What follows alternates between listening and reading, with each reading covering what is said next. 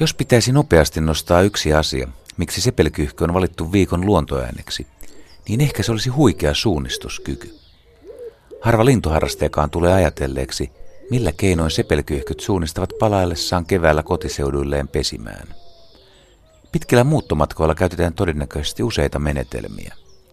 Kyyhkyt käyttävät apunaan maan magneettikenttää, aurinkoa, maamerkkejä ja jopa hajua. On jotakuinkin jännittävä ajatella, että sepelkyhkyt pystyvät taistimaan maan magneettikentän ja ne pystyvät ohjaamaan matkantekoansa tällä, jos auringosta ja tähdistä ei ole apua. Yhtä mielenkiintoista on ajatella, että loppumatka sujuu tuttujen maamerkkien, vaikkapa niemenkärkien, jokien tai mahdollisesti jopa rakennusten perusteella. Ja lopuksi se haju tai tuoksu. Miten se voi ohjata pesimäpaikalle, on jokseenkin kummallista.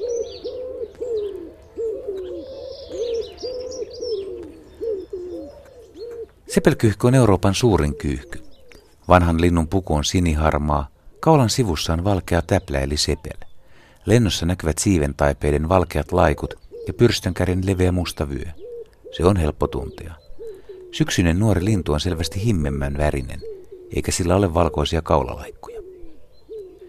Myös ääni on helppo tuntea. Sepelkyyhkö on se Suomen yleisin huuhkaja, jota monet ovat arvuutelleet, kun pihapiirissä on huhuiltu, ja vieläpä keskellä päivää. Sepelkyhkyn ääni on viisitavuinen. Huh huu, huh, huh huu, huh huu, jossa paino on toisella tavulla. Nyt tämä kannattaa opetella. Huh huu, huh.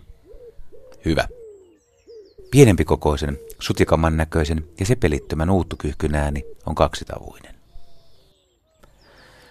Sepelkyhky on ollut Suomessa perinteinen metsissä pesivä lintu, johon on aikoinaan parhaiten päässyt tutustumaan peltoaukeilla, kun linnut ovat kerääntyneet sinne ruokailemaan.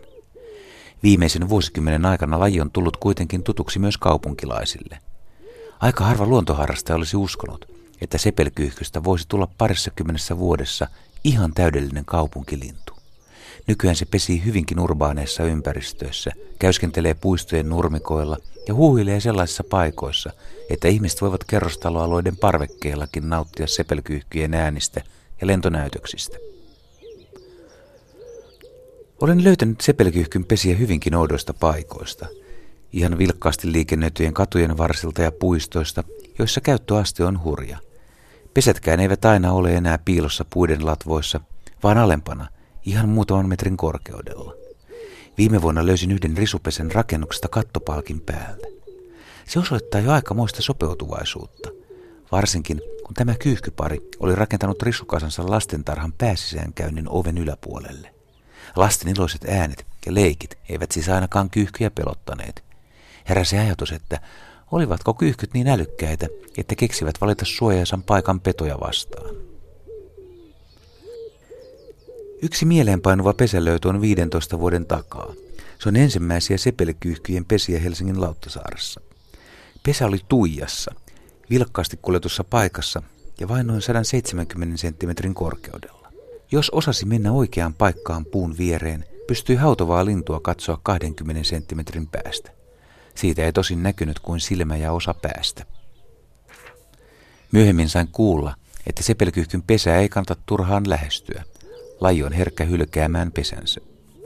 Mutta minkäs tekee, jos lintu rakentaa risupesensä sellaiseen paikkaan, että siitä kulkee satoja ihmisiä metrin etäisyydeltä ohi päivän aikana? Viime kesänä löysin sepelkyhkyn pesän saattaessa poikaani Kallea ensimmäiselle luokalle kouluun. Tarkkakorvaiset kuulijat varmasti höristivät korviaan. Kyllä, sepelkyhkyllä oli vielä iso poikainen pesässä elokuun puolivälissä. Ja lopuksi kaverin pyynnöstä, kyyhkyjen lääketieteellinen osuus. Voiko kanahaukan aiheuttama yllätyshyökkäys johtaa sydänkohtaukseen tai ainakin nostaa kyyhkyn verenpainetta? No, se on varmaa, että luonnossa verenpaine kohoaa tuon tuostakin. Pari kertaa olen nähnyt sellaisen tilanteen, jossa heikkohermoisen sepelkyyhkyn olisi luullut kuolevan pelkästä säikähdyksestä.